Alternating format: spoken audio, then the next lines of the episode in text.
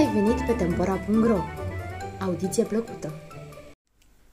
După ce ochii albaștri plecă, habar n-am rămas un timp culcat, apoi și-a amintit că dorise să vadă din ce era făcută păpușa și era gata să se dea jos din pat, dar, chiar atunci, de cealaltă parte a ușii se auziră pași și vorbe șoptite. Unde-i? Acolo. Ce face? Sace în pat. E mort? Nu, cred că trăiește. Lasă-mă să mă uit. Așteaptă puțin. Habar n-am aruncă o privire spre ușă și se gândi că cineva îi scodește prin gaura cheii. Haide, lasă-mă și pe mine, egoisto, vreau să mă uit și eu. Se auziră din nou șaptele. Pa, n-am să te las deloc dacă mă faci egoisto. În spatele ușii se produse frământare. Ascultă, nu te împinge așa, se auzi un era furios. Dacă mă mai împingi odată, te iau de păr. Iar eu te iau de coș, o să-ți trag și un picior. Ce pălărie nesuferită! Oricum o pui, tot degeaba. Aș fi vrut să-mi fac o pălărie cu boruri largi, însă nu mi-a ajuns material, așa că au ieșit înguste. Ori pălăria cu boruri înguste îmi face fața rotundă, ceea ce nu-i prea frumos. Îi sprăvește odată cu învârtitul ăsta în fața oglinzii. Nu pot suferi când cineva se tot învârtește în fața oglinzii, spuse brichinduța cu ochii albaștri.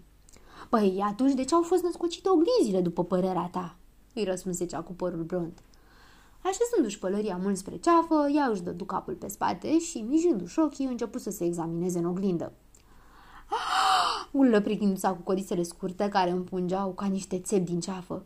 Uuu, îi ținea sonul cealaltă care avea o fundă mare albastră chiar în creștetul capului. Habar n-am se scărpina în cap și murmâi încurcat. Ia te, uite ce chestie! Mi se pare că le-am lovit vârtos cu ușa.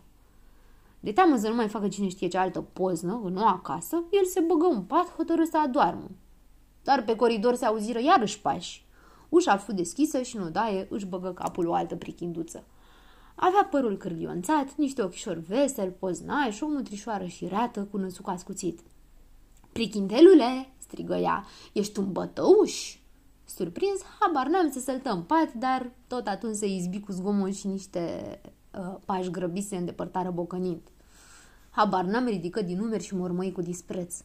Ce închipuită!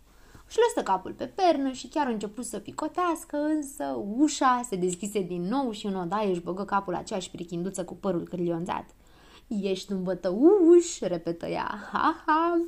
Apoi ușa fu trântită cu zgomot. Habar n-am, țâșni din așternu și ieși în goană pe coridor, dar acolo nu se mai afla nimeni. Bine, zise habar n-am amenințător. Luă de pe măsuța de scris o ringlă de lemn și se ascunse după ușă. N-a trebuit să aștepte mult. Curând se auziră pași pe coridor, habar n-am ridică rigla, ușa se deschise, în odaie păși ochii albaștri, care se pomeni lovită cu linia dreaptă în frunte. Au! Ochii albaștri și acoperi fruntea cu mâinile.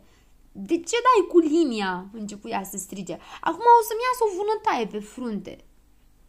Poate că totuși nu o să-ți iasă nicio vânătaie, răspunse habar n-am, trecându-și stânjenit rigla dintr-o mână în alta. Ba da, o să-mi iasă, dumneata nu știi cât de delicată sunt eu. Dacă mai lovi doar cu un dop de plută și îndată se face vânătaie. Putem lipi o bucățică de plasture, sugeră habar n-am. Doar ai adus de la farmacie un plasture întreg. Pentru dumneata l-am adus. O să ajungă pentru toți, răspunse habar n-am. El luă plasturele și îl tăie în patru bucăți. Pune-mi mai repede, se frământă ochii albaștri. Uite aici, aici. Ea îi întinse fruntea și arătă cu degetul unde trebuia pus plasturele. Habar n-am le aplică, dar observând că acesta se lipise strâm, încercă să-l smulgă de acolo.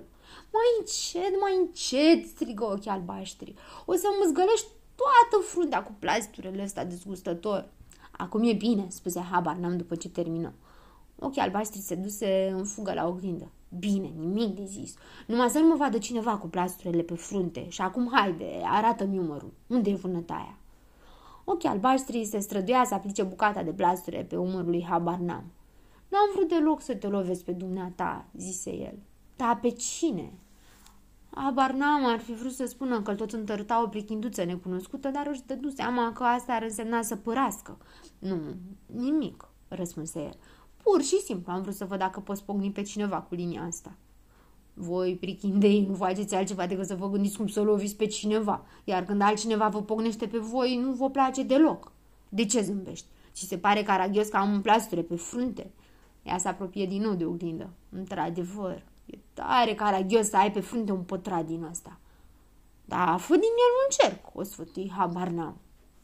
Ochii albaștri desprinse plasturele, îl tăie rotund cu foarfeca și îl lipi iarăși pe frunte.